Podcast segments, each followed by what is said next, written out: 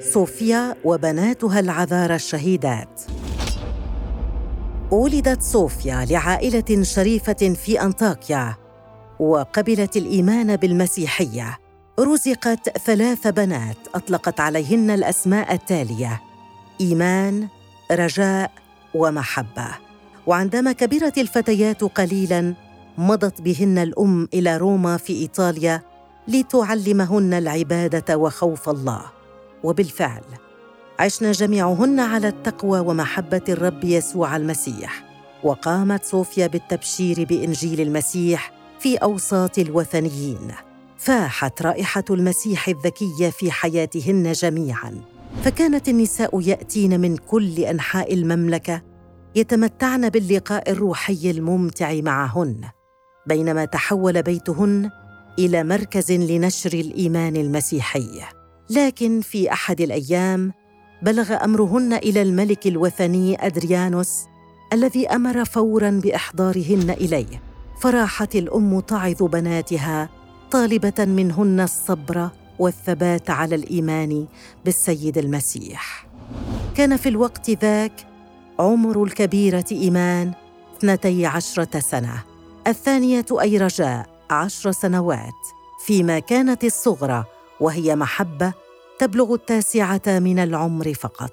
حاول الملك في بادئ الأمر استمالتهن بالحسنى لكن لم يغرهن كلامه فأمر غاضبا بسجنهن جميعا حتى الصباح كي يبدأ بتعذيبهن.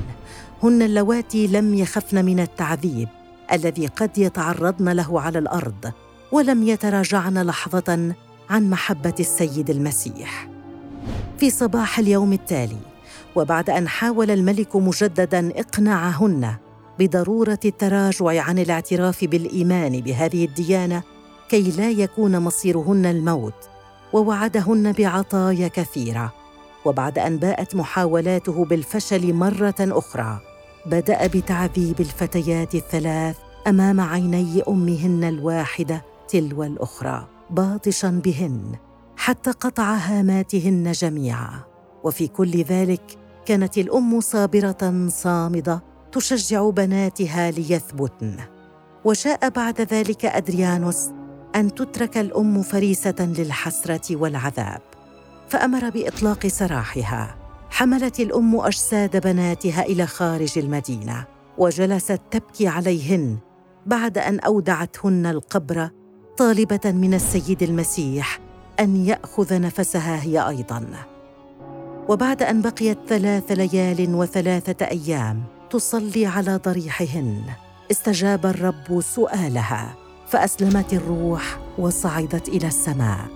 فأتى بعض المؤمنين وأخذوا الأجساد وكفنوها ودفنوها بإكرام جزيل. أما الملك أدريانوس فقد أصابه الرب بمرض في عينيه فأعماهما ومات ميتة شنيعة فيما آمن العديد بالسيد المسيح بعدما حصل.